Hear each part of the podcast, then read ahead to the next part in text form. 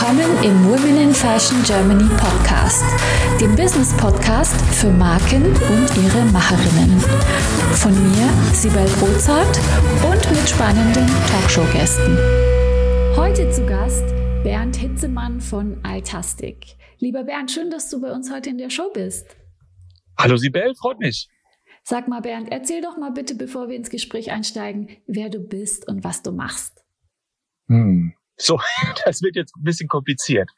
Ähm, vor allem, ich glaube, ne, da sprechen wir gleich drüber, weil das vielleicht auch nicht so ähm, in line ist mit, mit den bisherigen Podcast-Gästen, die du hattest. Wir sind gespannt. Ähm, ja. ähm, mal schauen, ob ihr die, die, die Brücke ähm, schlagen könnt. Also, ähm, wo komme ich her? Ich bin ähm, gelernter Publizist und ähm, Betriebswirt, ja. Und ähm, ich habe in meiner Jugend habe ich alte Autozeitschriften gesammelt, ja. Und ähm, wenn im Studium ähm, gab es dann einen Kurs ähm, Inhaltsanalyse. So.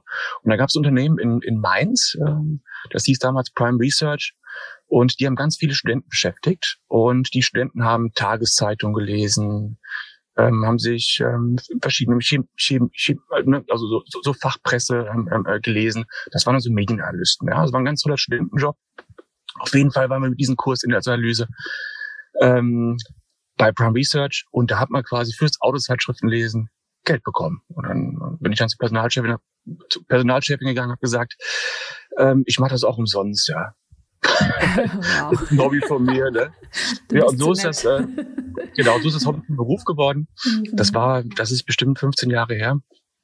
Ähm, ja, und habe dann ähm, dort angefangen, habe noch im Studium auch dort angefangen, ähm, weil das einfach ähm, pure Leidenschaft war, ja. Ähm, war dann ähm, global ähm, ähm, sehr viel aktiv in dem Bereich, war drei Jahre in England, in Oxford, habe das Office geleitet, war zwei Jahre in, in USA, in New York und äh, bin jetzt mit der Familie seit Anfang 2020, als Corona so richtig losging, wieder hier in Deutschland.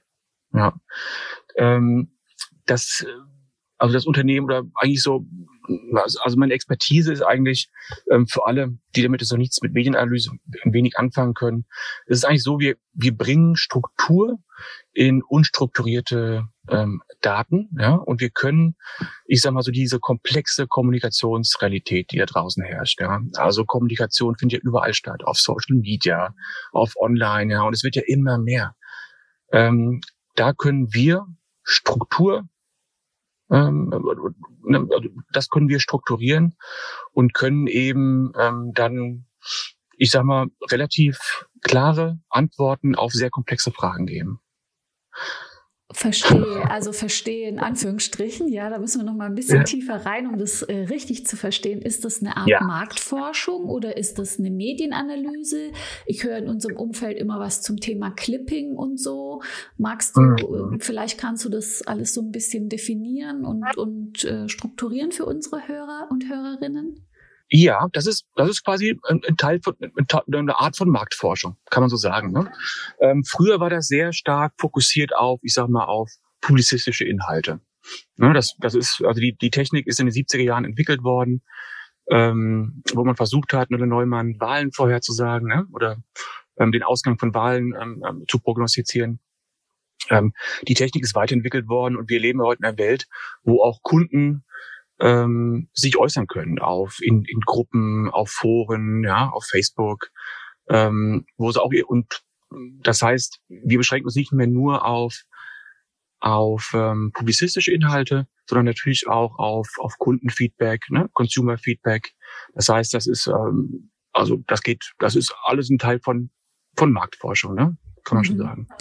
Und da ja. ist der Begriff Medienanalyse ein Teil von der Marktforschung oder ist es einfach nur ein anderer Begriff? Ja, eigentlich, jetzt wo du es ansprichst, ja.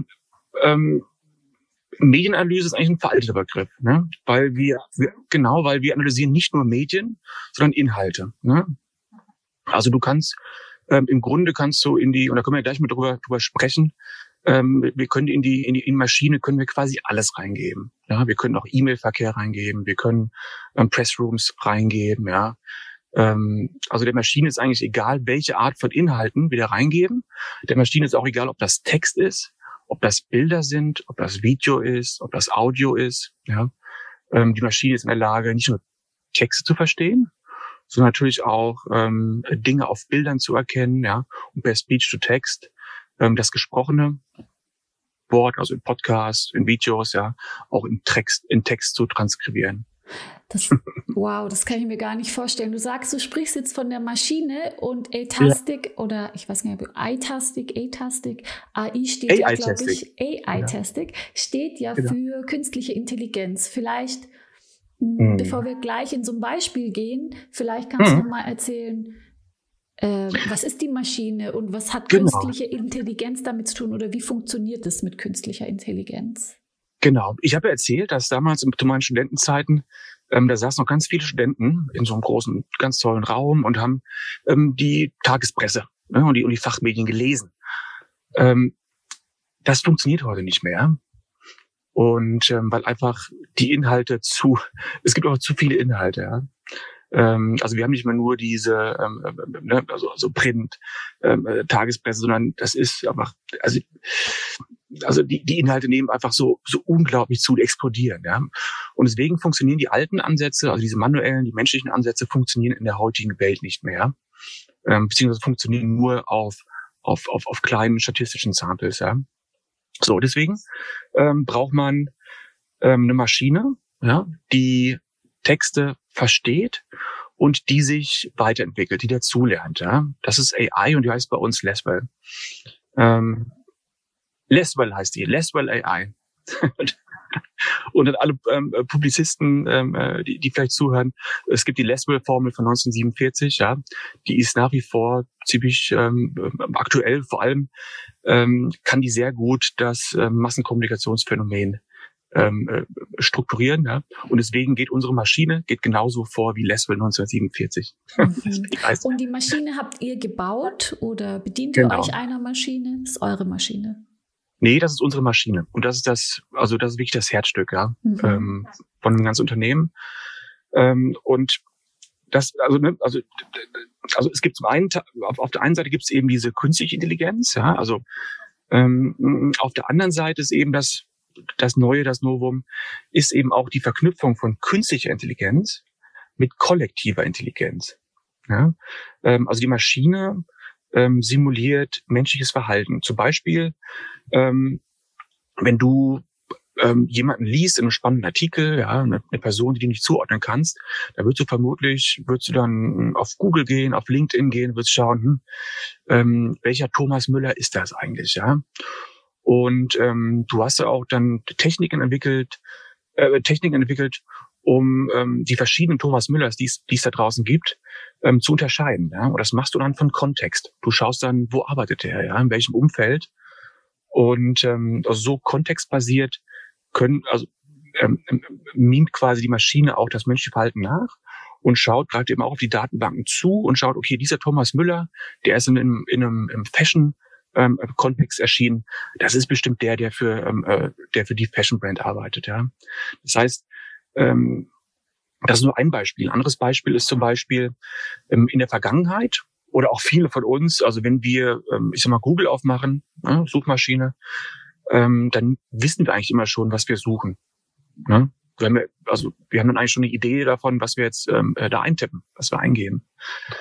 Ähm, das, das, das funktioniert auch, auch, auch ganz gut, ja. Wenn man aber, ich sag mal so, ähm, was breiter fassen will, ja, oder, oder, oder wirklich zum Thema alles finden will, dann muss man anfangen, ähm, Booleans oder boolische Operatoren, also boolische, anhand von boolischen Operatoren, ähm, komplexe Suchbegriffe zu bauen, ja. Ähm, da haben wir auch gemerkt, unsere Kunden ne, aus, aus Marketing, PR, die wollen das nicht, ja. Die wollen nicht auf ähm, in 50 Sprachen ähm, irgendwelche Begriffe übersetzen, wollen das suchen. Ähm, oder wenn man irgendwie so sich über eine Industrie informieren will, dass man dann, ähm, ne, also das wird sehr schnell sehr komplex, ähm, kompliziert und es ist auch nicht notwendig. Ne? Also zum einen muss man wissen, was man sucht, zum anderen muss man in der Lage sein, bullische, also komplexe bullische ähm, Suchbegriffe zu bauen. Verstehe. So. Und das macht jetzt dieses, diese Maschine äh, mit künstlicher Intelligenz selber und ersetzt quasi dieses menschliche Vorgehen, wenn ich das richtig verstehe. Genau. Und hier kommt nochmal die kollektive Intelligenz ins Spiel. Mhm. Ne, du kannst der Maschine sagen, ich hätte gern alle ähm, bald DAX 40 Unternehmen. Ja, in der Vergangenheit hättest du alle 40 ähm, Unternehmen im DAX 40 hättest du eingeben müssen, ja, manuell. Komplexe Suchen bauen dauert unglaublich viel Zeit. Ja. Ähm, jetzt sagst du die Maschine DAX 40, die Maschine ähm, ähm, weiß anhand von Wissensdatenbanken, wer sind die DAX 40 Unternehmen, ja, und ähm, bild, bildet dann für jede ähm, für jedes Unternehmen eigenständig ähm, ähm, äh, suchen. Ja. Das ist ja verrückt. Das ist ja verrückt. Ja. ja. sag mal, wie habt ihr denn die Maschine entwickelt? Wie äh, kannst du ein bisschen dazu erzählen? Ähm, wie, wie lange das braucht, sowas aufzusetzen, mit was für Experten, wer programmiert das, wie, wie, wie geht das voran? Also das ist ein total spannender Prozess, die Maschine aufzubauen. Ich glaube, das Vermarkten nachher ist kein Problem mehr. Wie habt ihr die Maschine aufgebaut? Ja, wir sind, ähm, wir sind, wir sind auch noch dran. Ja, wir haben mhm. ein tolles Entwicklerteam. Ähm, wir haben glaube ich, auch wirklich ähm, Experten, die wirklich auf dem Gebiet der AI, also auch, ich sag mal, deutschlandweit führend sind, ja. Und ähm, und ja, das ist, ähm, also das ist, ich glaube, das würde jetzt hier wirklich den Podcast auch sprengen. Ähm, das sind ganz, also hochkomplexe äh, Prozesse. Ja. Und wie lange seid ihr da jetzt schon dran? Wie lange entwickelt ihr da schon? Wir haben losgelegt im ab, ähm, also das, das, das Entwicklerteam, das hat IT losgelegt am 1. April äh, wow. diesen Jahres, 2020. Und ähm, ja. Wow, das äh, also das, dann das ging ja rucki zucki. Wenn man weiß, wie man das machen muss, geht's dann wahrscheinlich schnell. Und sag mal, genau so ist das. Und sag mal jetzt nochmal zurück zu den klassischen äh, Marktforschungsunternehmen wie Prime. Heißt ja jetzt nicht mehr Prime, ist ja jetzt äh, ein mhm. Part of Cision. Aber mhm. was unterscheidet euch jetzt von den anderen Anbietern? Also, dass es mit künstlicher Intelligenz ist, habe ich verstanden.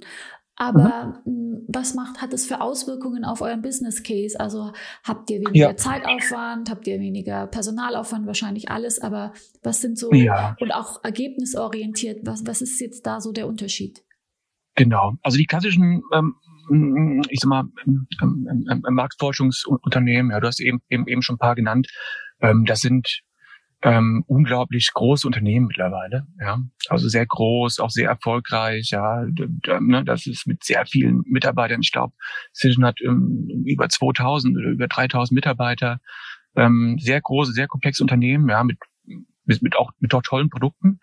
Ähm, aber ich glaube, unser Vorteil ist, dass wir einfach ähm, viel schneller sind, wir halt dynamischer sind und wir uns einfach ähm, dem schnellen medialen Wandel, aber auch dem sich rasch ändernden Mediennutzungsverhalten einfach schneller anpassen können. Ne? Zum Beispiel, ähm, also ähm, auch, auch Social Media, da sind wir viel agiler, können ähm, viel schneller zum Beispiel ähm, einfach aber neue, neue Kanäle, die hochkommen, viel schneller mit aufnehmen ne? und äh, können da viel ähm, viel schneller und viel tiefer reingehen. Ja, Social Media ist ja gerade in unserer Branche äh, ein großes Thema, weil ich glaube, da mhm. ganz der, der, ich sag mal, der größte Teil der Kommunikation wahrscheinlich, vermute ich ja. jetzt mal, über Social Media läuft. Und da gibt es ganz viele Kanäle und Unterschiede. Also ob das jetzt LinkedIn ist als ähm, Business-Kanal oder TikTok oder Instagram oder Facebook, je nach Zielgruppe hm, treiben sich ja unsere Hörerinnen und Hörer da auf allen möglichen Kanälen rum und dann gibt's da Dinge wie Privat und private Accounts und öffentliche Accounts, Business-Accounts ähm, mhm. und so weiter und so fort. Und dann gibt's ja, alle haben noch ein Newsletter, die haben noch einen Blog, die haben noch, ich meine, es gibt so, so wie ich einen Podcast, es gibt so viele unterschiedliche Kommunikationskanäle. Vielleicht ähm, kannst du uns mal erzählen anhand von unserem hm, Secret Garden Event, da hast du uns ja auch mhm. unterstützt mit Zahlen, äh, mhm. wie du jetzt für unsere Zielgruppe, ja, vielleicht äh, äh, wie du die als Kunden ja. gewinnen könntest. Wie gehst du vor? Also wie wäre wär jetzt iTastic genau. interessant für die, für die Fashion-Industrie jetzt anhand von unserem Beispiel können wir das ja vielleicht mal durchgehen. Genau, genau. Also ich glaube, ähm, also, also, also Punkt eins ist schon mal, man sollte das Ganze gesamtheitlich ne, ähm, ähm, ähm, erfassen. Also eigentlich überall, wo Kommunikation, wo Berichterstattung oder wo einfach Posts stattgefunden haben, dass man das ähm, ähm, mit berücksichtigt. Also von TikTok, Instagram, ähm, aber auch äh, LinkedIn äh, beim Secret Garden. Ja. Eine Frage ähm, noch, äh, da ist ja. ähm, Kümmert ihr euch auch um Printmedien? Ist das da auch inklusive? Das ja, mhm. ja, nach wie vor. Ne? Also mhm. Print, Ähm, vor allem ja auch im, im Fashion, im Lifestyle-Bereich ist nach wie vor ähm, ähm, also auch noch, noch enorm relevant, ja. Und klar, das, da, da, da wird auch Print mitgenommen, ja. Also auch YouTube, Print, ähm, TV, Streaming, ne, da sind eigentlich keine Grenzen gesetzt ähm, ähm, für die Inhalte. Und ähm, also Punkt Nummer eins, ganzheitlich betrachten. Ne? Dann, ich glaube, der zweite wichtige oder der schöne Punkt ist, dass man auch versucht, ähm, ähm, ähm, Konnektivitäten unter den verschiedenen Medienkanälen auch abzubilden. Ja? Ähm, also werden, werden zum Beispiel auch die, die Online-Inhalte werden nie geteilt auf, auf Twitter, auf, ähm, auf LinkedIn, auf Facebook. Ja? Findet da quasi ne, eine, eine Teilung statt, dass man das auch alles erfasst. Ne? Und dann auch, was auch ein schöner, ähm, schöner Punkt ist, das sind ja ähm, dann alles oder die meisten, die dann ähm, berichtet haben über, über den Secret Garden Influencer, ne?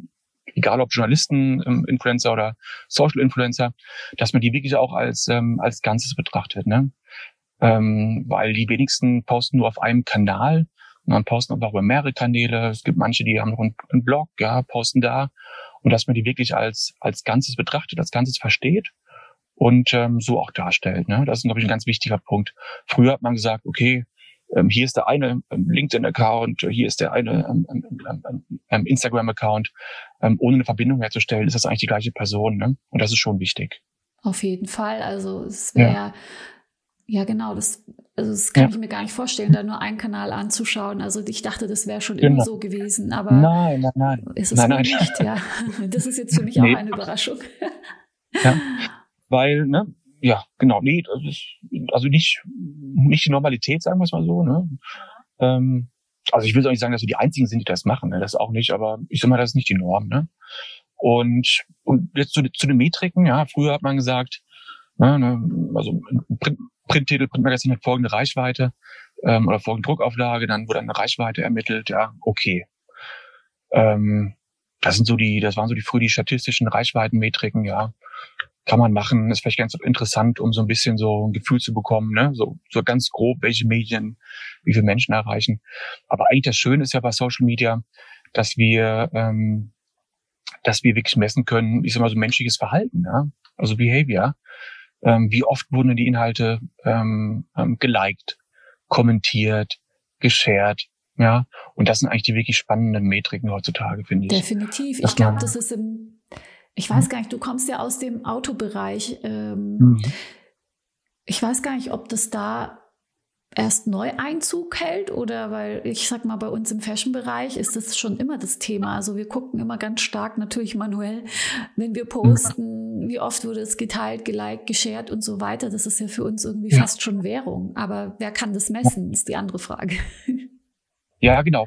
Es ist, ne, also es ist sehr einfach zu ermitteln für die eigenen Kanäle. Das kann auch jeder, ich sag mal, sehr, also sehr effizient auch selbst selbst machen. Das ist sehr einfach mittlerweile. Ne? Engagementraten selbst berechnen. Ähm, schwieriger wird's, wenn man das ähm, eben auch für die ganzen ähm, Earned-Sachen machen will. Also einfach, was man nicht selbst in Hand hat, mit, fremden Kanälen, ne? wenn man das da messen will. Ähm, und da, ja, also da braucht man dann schon die entsprechenden Systeme dafür, die entsprechenden Provider eigentlich. Ne? Und ähm, ja, aber ja, und ich meine, im Social-Bereich, genau, das, wie du sagst, ist das, ist das schon, ist das relativ einfach zu bekommen, ist auch gang und gäbe, ja. Ähm, für den Online-Bereich, ja, ist das schwieriger. Also du bekommst da vielleicht, was, was man noch bekommen kann, ist ja, wie oft so ein Artikel geteilt worden ist, okay, auch eine schöne Metrik. Anzahl Kommentare vielleicht, ja. Ähm, aber ich sag mal so, das wirkliche Verhalten dann noch ne, hinten dran. Ähm, zu was hat das geführt? Also wirkliche Outcomes, sagt man in, in, in der Branche, zu messen ist dann einfach, ähm, ich sag mal, eine, so die, die Zukunft, ja, und die neue Welt ist einfach so der, der heilige Kral, ne? Dass man zum Beispiel, wenn man sagt, ähm, wir haben jetzt hier eine Kampagne gehabt, Unternehmen X, oder? Wir haben jetzt hier ein neues, ähm, eine neue Fashion-Linie ähm, gelauncht. Ähm, ich meine, klar kann man dann reporten, okay, das war die Engagement Rate, ähm, das waren die Interaktionen oder das war die Reichweite. Aber was eigentlich wirklich zählt, ist ja, ähm, das wirklich auch zu, Verkaufs-, zu Verkäufen geführt hat, ne? Oder oder, oder eine, eine leichtere Form davon, dass es wenigstens Leads generiert hat, ne? wie man so im Sales-Bereich spricht. Ähm, Im Automotive-Bereich wäre das zum Beispiel, wir haben so Fahrtests, Fahrberichte von einem neuen Produkt, ja? und ähm, sind dann Menschen im Anschluss von so einem Artikel ähm, auf den Konfigurator gegangen. Ne? Und das ist schon mal eine, eine schöne, ähm, eine schöne Metrik. Ja, wir nennen das Conversion Rate. Also wie viele Leute sind dann innerhalb von 48 Stunden zum Beispiel ne, auf den ähm, Konfigurator gegangen. Das ist schon eine, eine, eine, eine tolle Metrik und viel, viel ähm, sinnhaftiger wie, wie einfach so eine komische Reichweitenzahl. Ne?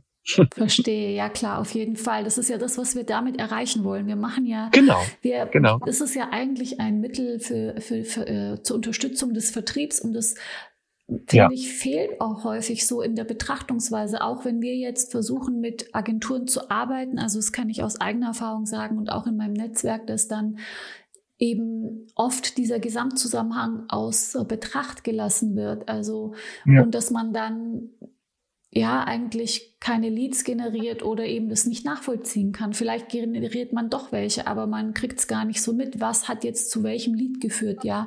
Weil nicht immer hat man so einen Konfigurator oder äh, ja. irgendwas Maschine oder irgendwas äh, oder ein E-Commerce vielleicht. Manchmal führt es ja auch zu anderen Deals oder keine ja. Ahnung. Aber äh, das äh, festzuhalten ist irgendwie schwierig. Also theoretisch ja. hätten wir dann bei Secret Garden vielleicht messen müssen oder sag du es mir, wie viel, wie viel wir verkauft haben an diesem Event, oder? Also was haben wir in ausgegeben an PR- und Marketingmaßnahmen?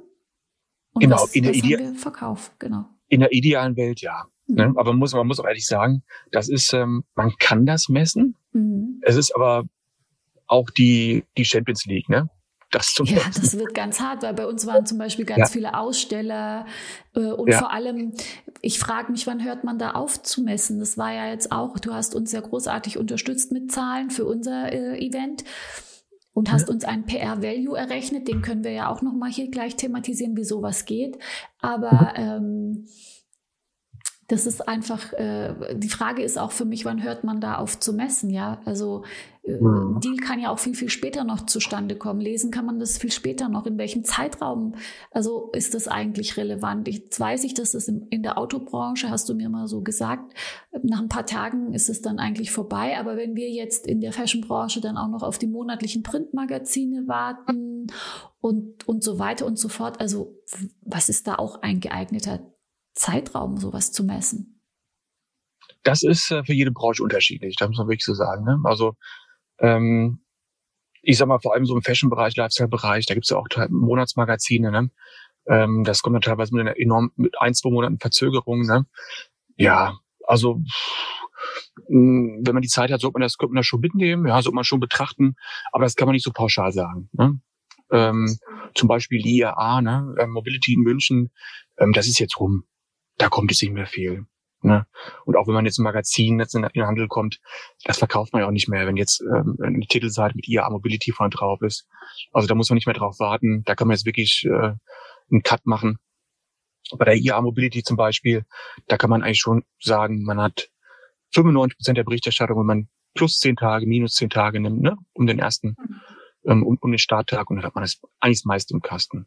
Und ist es ja. so, wenn du es mal angelegt hast, dass das dann einfach weiterrechnet? Also jetzt zum Beispiel in unserem Fall Secret Garden, wir haben ja ein paar gewisse ja. Zahlen schon festgelegt und wenn wir jetzt heute noch mal drauf gucken würden, ja. kannst du einfach noch mal drauf gucken, ob sich was getan hat oder so. Das wäre ja auch spannend, können wir ja nachher mal machen, wenn das so ja. einfach ist.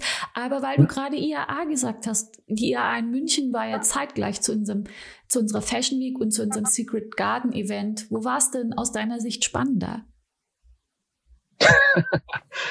ähm, das ist ja eine Fangfrage. Sag mal, es war sehr. Ähm, hm, oh, es war Schweigen. Ja. ja. Ich wollte gerade sagen, war es ähnlich? Nee, war es nicht. Ganz anderes, ähm, ganz anderes Thema. Ja, ähm, also die IA Mobility, ich fand die, ich fand die super ähm, in, in München. Ja, ähm, es war halt keine IAA. Das war wirklich war anders als sonst. Ja, genau, weil sonst war es ja in ja. Frankfurt in der Halle und wenn ich das richtig mitbekommen habe, war das jetzt irgendwie so in der ganzen Stadt verteilt. Ist das richtig? Sowas habe ich mal gehört. Genau, ja. das war für die für die Besucher, ne? Ähm, also nicht für die Pressevertreter, sondern für die Besucher war das dann ähm, wurde die war das dann in der Stadt integriert. Ja, die IAA Mobility war ein Teil der Stadt. äh, mit spektakulären Ständen. Mercedes hat ein Stadion aufgebaut, ja, das war und ähm, ich meine, ne, München ist jetzt auch nicht die schlechteste Kulisse. Das war wirklich äh, extrem toll gemacht und ich glaube auch für die Besucher ne, ein, ein, ein, ein tolles Erlebnis. Ne? Ähm, also das, also das war wirklich eine schöne Mobilitätsmesse, ja, wo es um um jegliche Art der, der Mobilität geht, ja, von ähm, und natürlich auch Mobilität für jedermann, also nicht nur für für Menschen mit Führerschein, ja, sondern ähm, da, ne, Fahrräder, Elektrofahrräder, Lastenräder, ähm, ähm, autonom fahrende ähm, äh, Taxis, Fortbewegungsmittel, ähm, äh, Fahrzeuge, ja, vornehmlich elektrisch, ähm, jetzt auf der IAA in München. Das also war extrem spannend. Ne? Und ähm, ich finde das schade, dass, dass, also, dass es von extrem vielen ähm, ähm, ähm, Medien ähm, schlecht geschrieben worden ist, runtergeschrieben worden ist. Ähm, klar gab es, wie ich am Anfang Startschwierigkeiten, es war das erste Mal, ja, und viel Potenzial für Feintuning, aber so vom Grundkonzept, ja, auch die IAA Teil von der Stadt zu machen, ne, die Stadt als Bühne zu benutzen, war eigentlich super. Mhm. Das war schon toll. Ja. Und jetzt nochmal zurück zu meiner Frage, wo war spannender? ich lasse dich da nicht raus.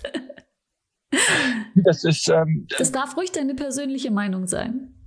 Ja, komplett unterschiedlich. Also ähm, ich glaube, wenn du wenn wenn wenn du Fashion Lifestyle Leute fragst, die werden sagen, ähm, klar, das Secret Garden oder überhaupt Fashion Week, ja, das ist meine Welt.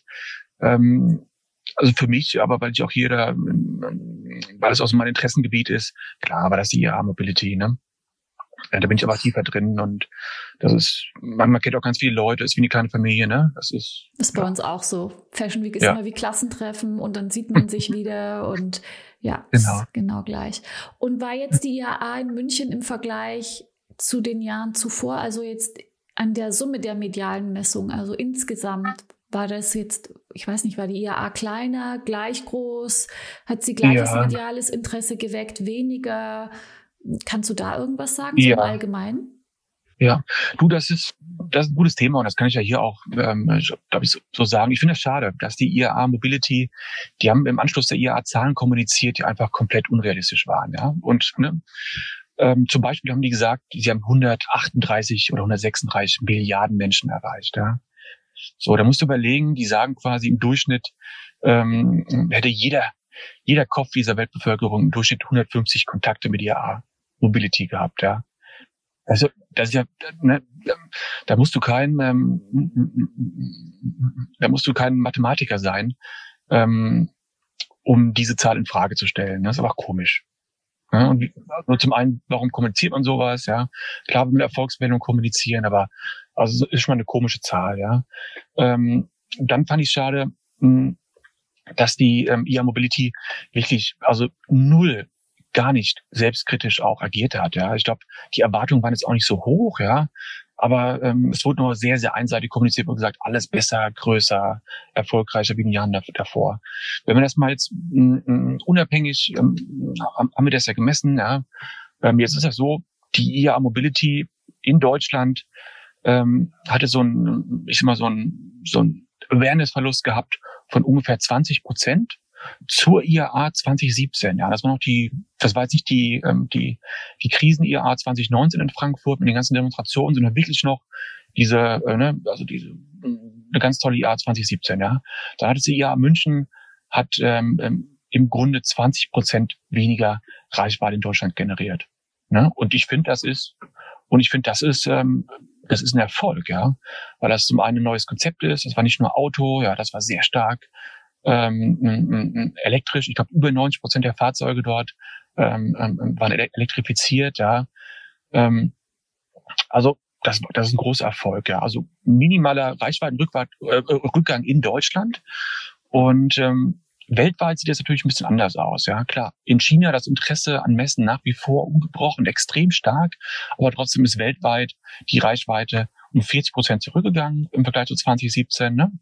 Ähm, was man aber schön auch mit, äh, mit, den, mit den Reisebeschränkungen, die es aktuell noch gibt, ähm, oder auch ähm, oder oder ne, oder mit Vorsichtsmaßnahmen auch auch, auch seitens der, der Verlage oder, oder Journalisten ähm, erklären kann. Also so an sich vom vom, vom Medienimpact tolle Messe, grandios, ja, mit mit minimalen Reichweiten ähm, äh, äh ja, ähm, leicht also regionaler geworden, aber eigentlich ein toller Erfolg. Möchtest auch du mit deinen vorhandenen Potenzialen, Fähigkeiten und Kenntnissen deine unverwechselbare Marke im Fashion- und Lifestyle-Segment aufbauen? Ich helfe dir gerne bei der Gründung deiner eigenen Marke, biete dir meine Erfahrungen, meine Plattform und den Zugang zu meinem exklusiven Netzwerk. Triff jetzt deine Entscheidung und vereinbare dein kostenfreies Vorgespräch auf womeninfashion.de slash Mentoring. Also ich finde auch, dass minus 20 Prozent für mich jetzt eher als ein Erfolg klingen, als ein Misserfolg ja. an Betracht der ganzen Umstände auch, nicht nur dem Umzug, ja. sondern auch eben der Pandemie etc.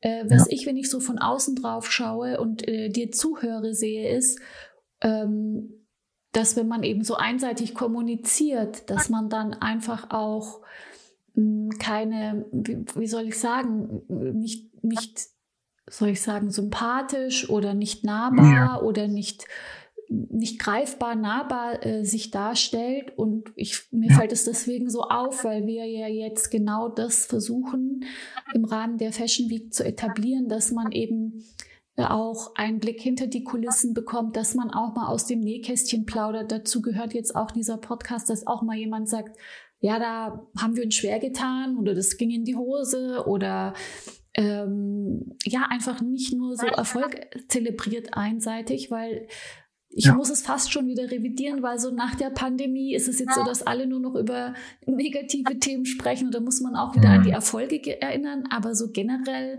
ähm, ist es ja auch einem, ja, will man ja auch authentisch rüberkommen und die Menschen sind interessiert an den Menschen hinter den Marken. Das sieht man ja auch in der Autobranche, wenn man jetzt schaut, wie viel Follower hat Elon Musk und wie viel Follower hat Tesla. Also ich glaube, es ist immer noch so, dass die Leute an den Mensch, der hinter der Marke interessiert sind. Also das sind so Themen, die mich um, umtreiben, muss ich ehrlich sagen. Genauso wie ähm, das Thema Messe an sich. Ich habe irgendwie das Gefühl, also für mich, gerade in so einer Riesenindustrie wie Auto, ist Messe überhaupt kein aktuelles äh, Format mehr, weil ich sage, ob die ganzen großen Konzerne dieser Welt ähm, wenn die einladen, wenn die Presse einladen oder Konsumer einladen, egal an welchem Datum, dann kommen doch alle. Also die brauchen doch das Format. Warum muss man dann für so Messestände, vielleicht kannst du es beantworten, noch so ultra viel Geld in die Hand nehmen und dann sich da äh, äh mit ganz, ganz viel monetärem Einsatz dann äh, da Riesendinger ausgerechnet an diesem Termin aufbauen und dann noch die Pressemitteilung so machen, dass sich der Journalist aussuchen muss, gehe ich zu dem oder zu dem, weil man das dann auch noch gleichzeitig legt und das macht für mich mhm. alles gar keinen Sinn mehr. Ich kann das verstehen für kleinere Brands. Jetzt, was wir machen, ist ja in der Fashion Week Secret Garden, ist vielleicht auch im Grunde genommen eine kleine Messe. Wir nennen es Showroom, aber die brauchen sich ja auch gegenseitig. Die machen das deswegen. Wir machen das deswegen, weil keiner alleine sich dieses Format leisten kann. Das geht nur, wenn wir zusammenhalten. Aber warum machen das die Großen noch? Ich verstehe das überhaupt nicht mehr. Vielleicht hast du da eine mhm. Antwort drauf. Ja, also das ist, also wenn wir uns alle Messen weltweit anschauen, ne? also wirklich über alles ähm, hinweg. Es gibt Publikumsmessen und es gibt Fachpressen, ne? Fachbesucherpresse, äh, sorry, es gibt Publikumsmessen und es gibt Fachbesuchermessen. Ne? So, ähm, die Automessen, die klassischen, gehören wirklich auch zu den Publikumsmessen. Ne? Und es gibt nach wie vor gibt's ganz, ganz viele Automessen, die im Durchschnitt über eine Million, äh, nicht im Durchschnitt, in Summe über eine Million Besucher haben. Ne?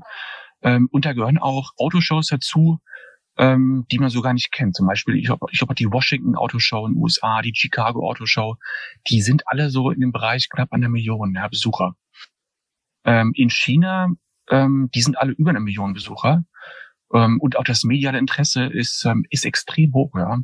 Also China ist nach wie vor ein, ähm, ein, ein, ein unglaublich starkes Messeland. Ne? Und die finden Automessen und Messen jeglicher Art, finden die extrem toll nach wie vor. Ne?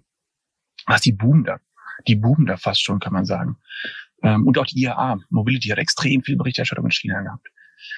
Ähm, also ich glaube, und ich glaube, der Aufwand, ja, für eine Million Besucher, potenzielle Kunden, ähm, ich weiß nicht, ob der zu, zu groß ist, ja, zu stark ist.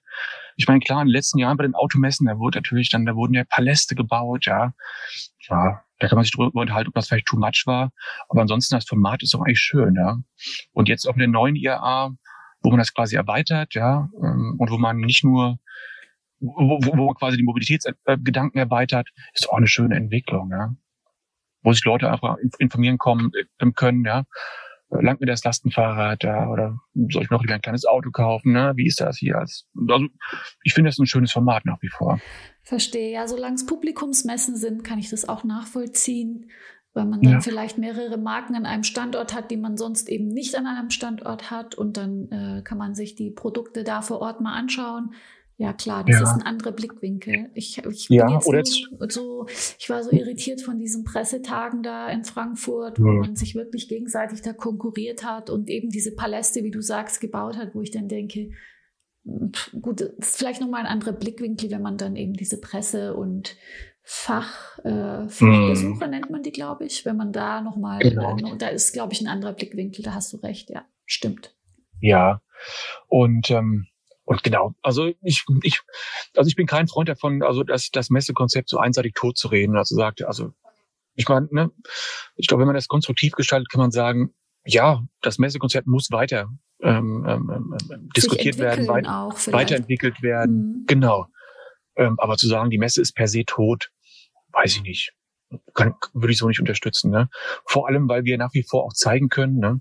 ähm, dass die Messe aber noch nach wie vor starkes Interesse hat, ja. Bei, also bei den Menschen da draußen, aber auch eben auch bei der Presse, ne? Ja, und dann ist natürlich auch, wie du sagst, eine weltweite Betrachtung auch nochmal eine andere, als wenn man jetzt ja. allein Deutschland nimmt.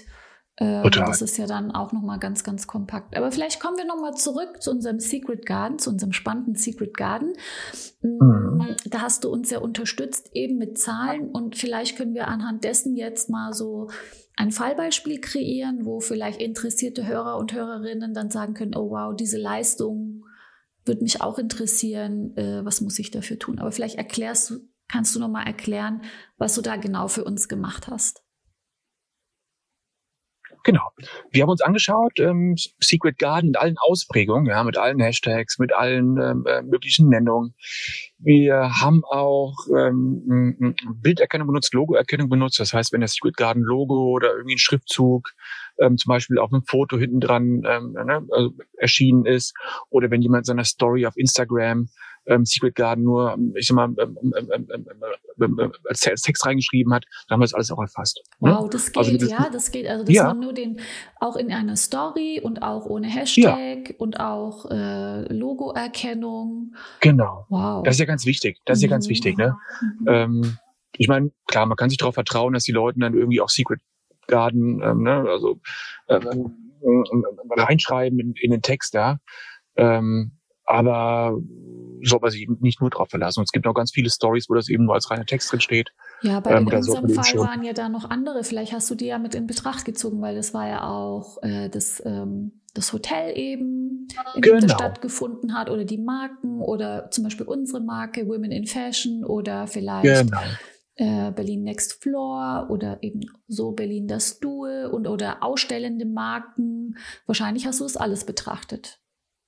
Genau, Mhm. Also wirklich alles mit, also ne, alles, einfach das komplette Event als Ganzes ähm, ähm, ähm, ähm, analysiert, gesucht, ja, ähm, und auch über alle Kanäle hinweg, ne, über alle Social-Kanäle, ähm, über alle Online-Kanäle, mm, also ohne irgendwie Medieneinschränkungen oder sowas, sondern wirklich komplett offen und natürlich auch über Print, ja. Ähm, und ähm, haben das eben schön analysiert. Ich weiß nicht, hast du die Zahlen noch im Kopf? Wir haben, glaube ich, ungefähr in, in, Summe so ungefähr 100 Beiträge. Ja. Genau, 100 ähm, Beiträge. Ich glaube dann äh, ein Reach von über 600.000 waren das. Genau, das ist der, das ist der Reach, ne? Und das ist, da waren auch wirklich ähm, ähm, ähm einige wirklich tolle Influencer da. Und wir haben eine schöne Engagement Rate, glaube ich, ähm, äh, gemessen von 2,3 Prozent. Ja, das heißt von von diesen 600.000 haben wir eben auch 2,3 Prozent haben entweder kommentiert, haben es geliked ähm, oder sich in irgendeiner anderen Form ähm, das, das, das Event noch äh, ähm, äh, gepusht. Ne? Und du sagst, es ist eine gute Zahl, weil damit konnte ich ja am Anfang auch nichts anfangen. Also 2,3 Prozent, das klingt so wenig, aber du sagst, ich glaube, das ist ganz gut, oder? Ja, ja, auf jeden Fall. Äh, man kann es auch nicht so pauschal sagen, ne? das ist immer unterschiedlich halt von Event und so Branchen oder sowas. Aber das ist, das ist ein, das ist ein schöner Wert. Und du siehst auch an dem Wert, ähm, dass die ganze Reichweite, ne? dass die auch organisch war. Also ihr habt ja, also da gehe ich jetzt mal stark von aus, ja, würde mich wundern, wenn es anders wäre. Ihr habt das ja nicht gepusht, ja, ihr habt ja nicht irgendwie ähm, noch Werbung geschaltet und so. Und dann, wenn du das machst, siehst du halt ganz schnell, dass die Engagementrate nach unten geht. Ne? Dann schießen zwar die die Reichweitenwerte hoch, aber du hast ja nicht nicht mehr wirklich Leute, die das dann irgendwie auch ähm, sich damit auseinandersetzen, ne? ähm, engagen mit dem mit den Inhalten. Ähm, und so ist das eben, für, spricht das eben für eine schöne organische Reichweite, ne? Ähm, und das ist eben eine schöne Engagement Rate, ja. Und daraus hast du jetzt so einen Wert abgeleitet, so einen PR-Value-Wert. Vielleicht kannst du das auch nochmal erklären, so. wie sich das äh, zusammensetzt. Genau. Das ist kein PR-Value-Wert, ja, ganz wichtig. Der Name ist, der Name ist geschützt, ja, und ähm, ist auch ein bisschen, sondern das war jetzt auch kein PR-Event oder sowas, sondern das ist ein Werbeäquivalenzwert, ne? Werbeäquivalenzwert, okay. Genau, genau. Ähm, den gibt schon ganz lange, den gibt schon seit sehr vielen Jahren, ja, und, und ähm, man, man sagt einfach, was hätte es gekostet, wenn wir, eben, ähm, ich sag mal, für die Berichterstattung, die wir bekommen haben, hätten Werbung schalten müssen, ne? Über die, über die Kanäle. So, jetzt muss man dazu sagen, der Wert ist hoch umstritten. Ne? Ähm, in, in der ganzen Branche. Es gibt auch ähm, Vereinigungen und, ähm, und, und Gruppierungen, die sagen, der Wert muss verboten werden.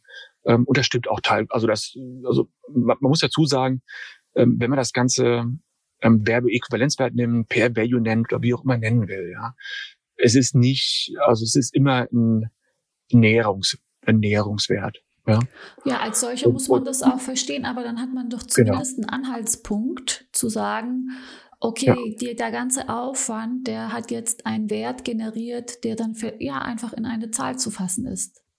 Genau. Dann ist es auch so, es gab, es gab auch, der Wert ist auch so ein bisschen in Verruf gekommen, weil es auch ganz viele Anbieter gab, ja, die zum Beispiel, du hast einen großen Artikel und da gab es eine Nennung von einer Brand. Ja, nur eine kleine Nennung in so einem großen Artikel. Dann haben diese ähm, Anbieter früher haben dann quasi die, den kompletten Werbeäquivalenzwert für diesen Artikel dann diese, diese einen Brand zugerechnet. Das kann man so auch nicht machen. Man muss, also wie, wir sagen, wir, also wir berechnen sogenannte Salienzen. Ja, das ist quasi die ähm, die Sehwahrscheinlichkeit, die Sichtbarkeit innerhalb von einem Artikel, von einem Post oder sowas. Ne? Also auch ähm, äh, wichtig, dass man das eben ähm, differenziert. Ne? So und dann kommt man irgendwann zu einem Wert, wo man sagt, okay, das, ähm, das ist ein realistischer Werbeäquivalenzwert. Ne? Wichtig ist natürlich auch bei so einem Wert, dass man eben, falls es auch kritische Berichterstattung geben sollte, dass man die nicht hinzuzählt. Ja, weil das, das generiert ja keinen Wert. Ähm, und ich sage mal, bei den primitivsten Methoden zur Berechnung eines solchen Wertes ähm, ist das, wird das nicht in Betracht gezogen, ob ein Inhalt negativ oder positiv ist. Ne? So, Macht aber, ihr das? So, so to ja, Tonalität messen? Ja, Kann ja, das die künstliche wichtig. Intelligenz? Ja, hm. ja, ganz wichtig. Ganz, ganz wichtig. Ja. Hm. Glaube ich mhm. auch. Ja, weil ja. Äh, wenn da jetzt eine negative Berichterstattung ist, wird die dann einfach weggelassen oder wird die dann abgezogen oder wie muss man sich das vorstellen? Müsste man eigentlich, weil es zerstört wird, ja. Stell mal vor, es gäbe jetzt hier, ähm, ähm, du hättest Gäste gehabt auf einem Event, die sagen, um Gottes Willen. Mhm. Ja, Schlecht organisiert. Das, ähm, ich war, da würdest du wahrscheinlich selbst als Veranstalterin sagen, ähm, nee, zieh's ab. Ich sehe es ein, das hat, das vernichtet wird, ja. ja genau. Ähm, aber es gibt, es, es, es, es gibt solche, solche Modelle, ja. Also wir, also Mhm. Ja, also ich würde so raten, das dann auch abzuziehen. Ja, das ist dann natürlich die harte Messgröße. Ja. Verstehe. Ja, weil wir haben natürlich auch so ein bisschen hemdsärmlich mit Google Search und so ein bisschen unseren äh, und, und mit bisschen Unterstützung auch selber geguckt, auf mhm. welche Berichterstattungen da waren und dann kam eine Agentur auf uns zu und hat gesagt, wow, ihr habt eine Erwähnung im, in der Textilwirtschaft zum Beispiel. Genau, genau. Textilwirtschaft ist eine sehr, sehr relevante äh, ja. ja. Publikation eben in unserem Bereich.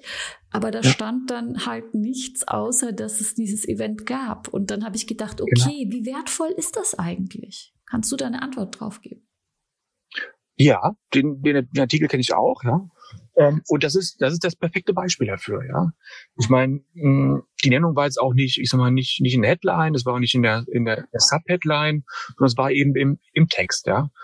Ähm, es ist definitiv was wert, weil es da eine Erwähnung gab, ja. Und die Leute, die sich auch mit der Fashion Week auseinandergesetzt haben und den Artikel gelesen haben, der war auch in der Paywall sogar, ja. Ähm, die werden vermutlich auch den Text unten gelesen haben. Aber trotzdem ähm, muss man eben sagen, es, es war, also muss man eben eine, eine Salienz ähm, ähm, ähm bilden und muss eben in Betracht ziehen, okay, gab es eine Headline-Nennung, gab es eine Sub-Headline-Nennung, gab es ein Bild zum Event? Nee, in dem Fall gab es eben nur, Anführungsstrichen nur eine Textnennung, ja, die ist natürlich was wert, aber eben nicht so viel, wie wenn das jetzt eine eigene Headline wäre oder eine Sub-Headline oder ein eigenes Bild. Ne? Und das muss man da schon ähm, äh, mit in Betracht ziehen. Ne? Okay, dann hat es wenigstens ein bisschen einen Wert. Okay, weil auf jeden Fall, auf jeden Fall. Das ist doch toll und es ist doch schön, dass das erwähnt worden ist. Ja, ja? super. Ähm, und um nochmal zurückzukommen zum Pair Value. Also Pair Value kann man machen, ist eine schöne Metrik, vor allem die versteht jeder, weil das Geld ist. Ne? Aber wir haben ja vorhin auch gesprochen über Verhaltensmetriken ne, führt das zu Verkäufen. Das sind quasi die Metriken in Zukunft, die solche ähm, Werbeäquivalenz ähm, Metriken, Werte ähm, ersetzen werden. Ne?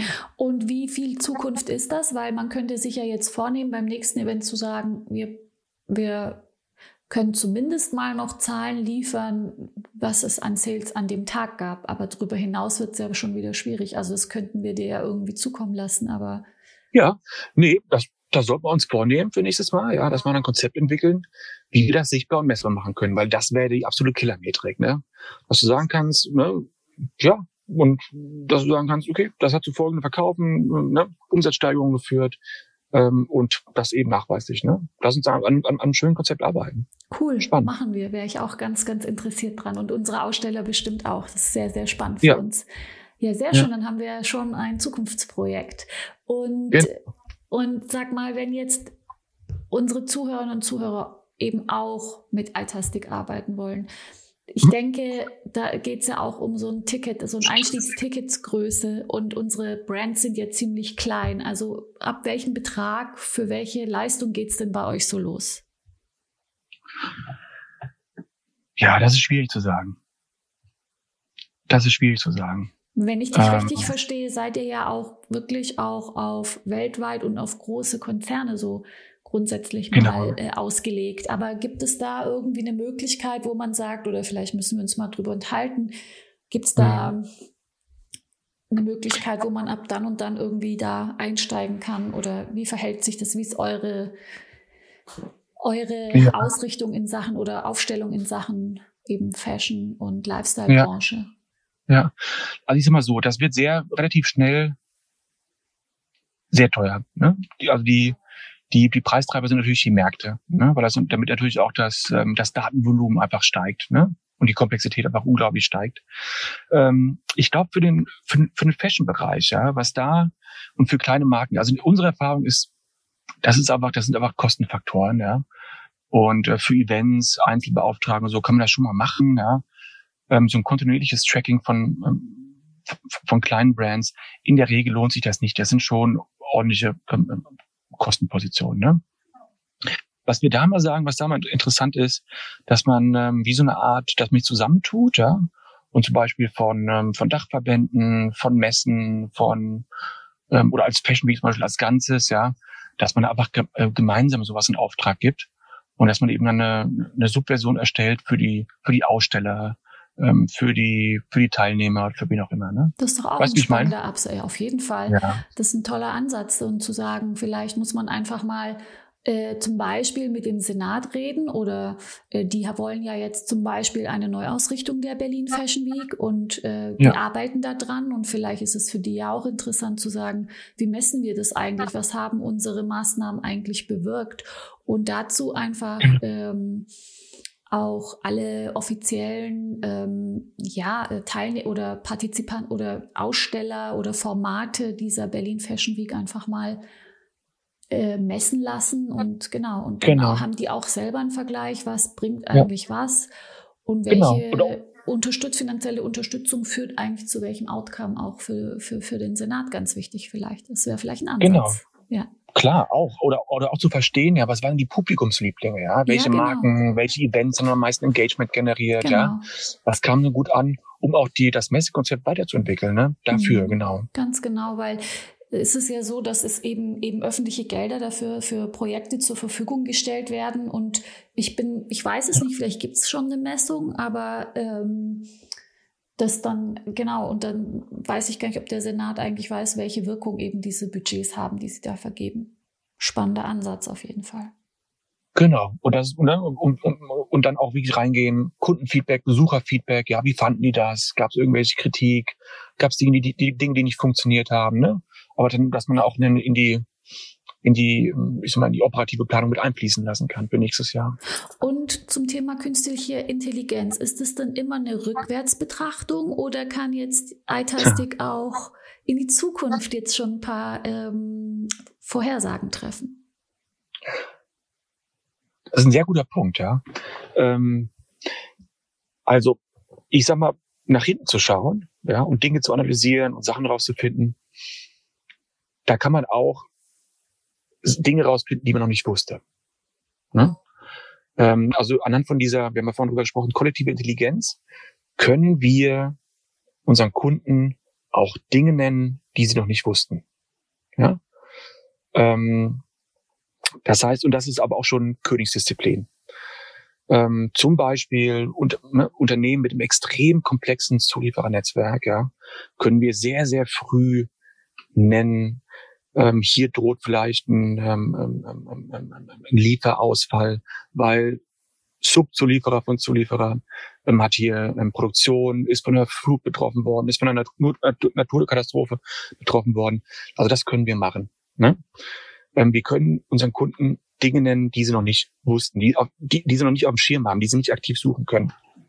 So und die und die hohe Kunst ist ähm, neue zwischen Entitäten, also neue Dynamiken zu erkennen, ja, in der Berichterstattung, ähm, diese zu verknüpfen und daraus prognostische Modelle zu bauen und damit auch Vorhersagen zu treffen. Ne? Das ist die hohe Kunst und das ist ähm, ähm, die Kerndisziplin und Kernaufgabe, der wir uns verschrieben haben. Ja? Da sind wir auch schon sehr weit. Ähm, wir arbeiten zum, zum Beispiel mit ähm, ähm, mit ein paar kleineren Fonds zusammen hier in Deutschland, ähm, wo wir die Portfolios komplett beobachten, aber eben auch das weiterentwickeln wollen, dass wir eben auch ähm, Investitionsanregungen geben können. Spannend. Also dass, dass daraus einfach Handlungsempfehlungen entstehen. In dem Fall ist ja. es ja ganz plakativ. Ähm, genau. Also du hast, du, hast auf, mhm. du hast auf der einen Seite hast du das Alerting, ne, das Risiko-Alerting, mhm. das auch, hier passiert was, ja, ähm, ohne dass man das danach aktiv gesucht hast. Ne? Also ne, hier gibt es eine neue Verbindung. Ähm, schau mal, das ist komisch, das ist eine Anomalie, ähm, die wir entdeckt haben. Schau doch mal drauf, ja. Also Risiko-Alerting, aber eben dann auch ähm, ähm, die Empfehlung und ähm, dass, dass wir eben auch sagen können, pass auf, es gibt jetzt eine sehr hohe Wahrscheinlichkeit, dass folgendes Szenario eintreten könnte. Ja? Ähm, bring dich in Stellung, du hast jetzt noch Zeit, ja. Vielleicht tritt's nicht ein, ähm, aber ja, also das ist immer gut zu wissen. Das ist immer gut zu wissen. Genau. Genau, super spannend. Ich glaube, ähm, wir haben jetzt schon so ziemlich ähm, viel über iTastic und die Möglichkeiten und künstliche Intelligenz in der Zukunft und auch Praxisbeispiele äh, jetzt auch anhand unseres Secret Garden so durchgesprochen. Jetzt äh, mal ein Blick auf dich. Ähm, was war denn für dich jetzt in, dem, in dem, dieser ganzen Entwicklung, wo du jetzt stehst, persönlich im Aufbau dieses Startups die größte Herausforderung und wie bist du damit umgegangen?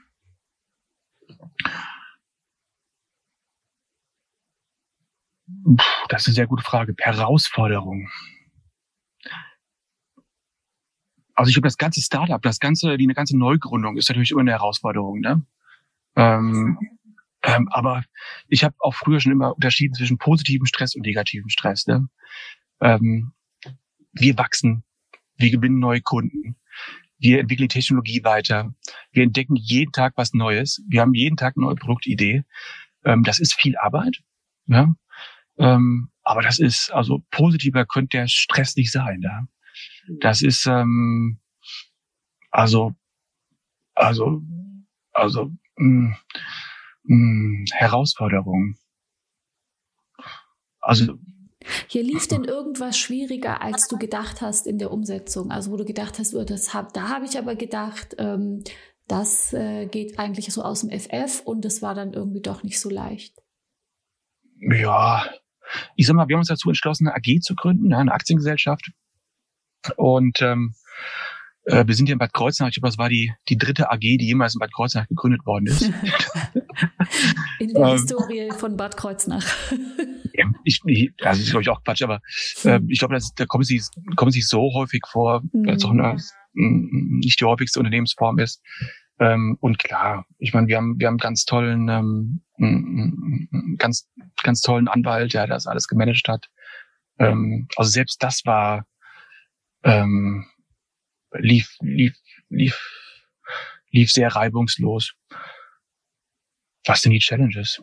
Nee, also wir sind auch, also ich sag mal, hm, also wir haben auch eine ganz gute Idee ähm, über unser Produkt, ja, wer unsere Kunden sind, ähm, wie das im Markt ankommen wird.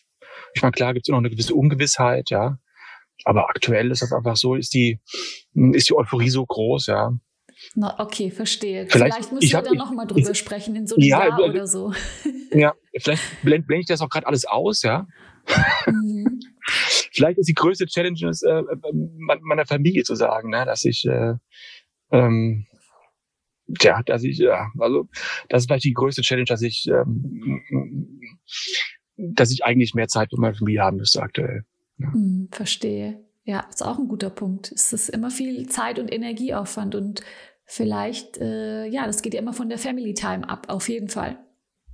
Ja. Aber du hast gerade noch mal was Spannendes äh, äh, angeführt. Du hast gesagt, ihr habt super Kunden. Kannst du noch so ein bisschen kurz sagen, wie ihr ähm, Kunden akquiriert? Ist das jetzt irgendwie Connection von früher, das ist People Business, also Kontakte, die du schon hattest, die ihr kanntet oder wie, wie, wie, wie akquiriert ihr eure Kunden?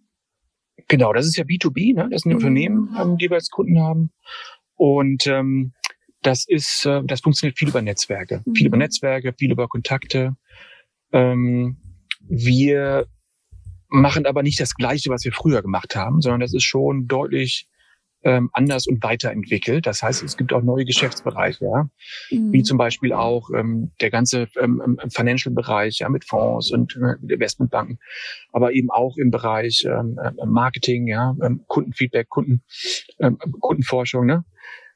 Mm, und da ist es aber auch unsere Erfahrung, dass das am besten über, über Netzwerke, über Door-Openers funktioniert. Ne? Definitiv. Ähm. Ja, dafür gibt es auch Women in Fashion Germany und ich glaube auch, dass eben dieser Faktor Netzwerken und persönliche Kontakte einfach ganz, äh, ganz wichtig ist.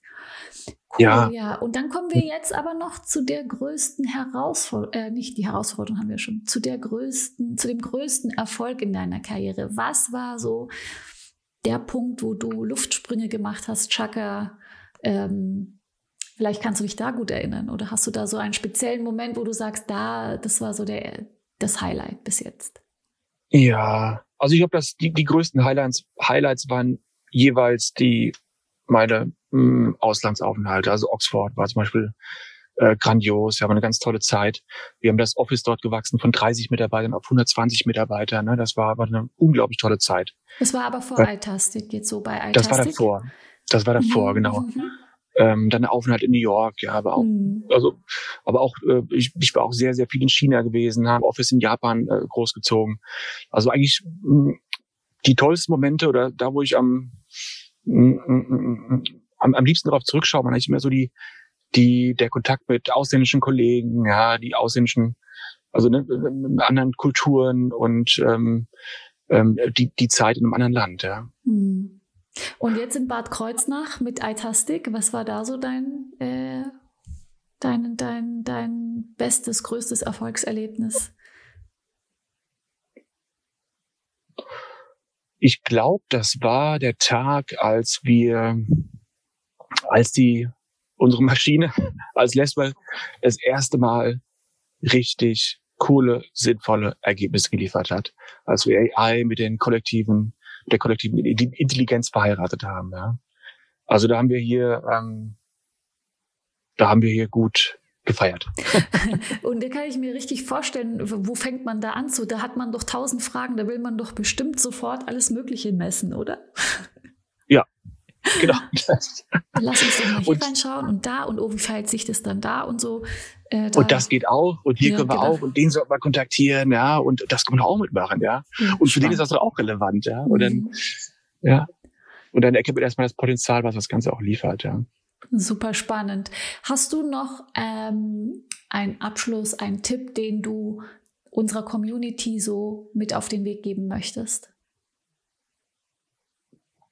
Ja, ähm, also wir sind ja auch quasi entstanden aus einer großen Disruption heraus, ja. Also aus der, also die Digitalisierung, ja, ähm, schreckt aber vor keinen Bereich zurück, ja.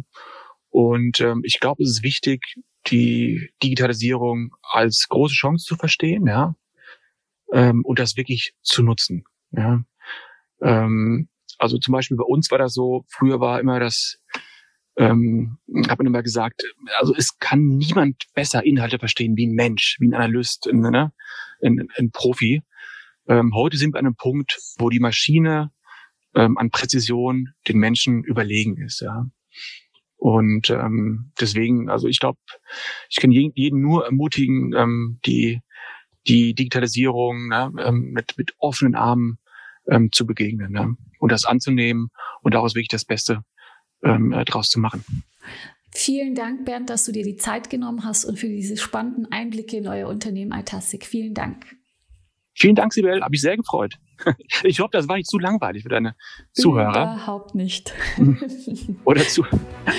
Ich glaube, das war genau richtig. Vielen Dank.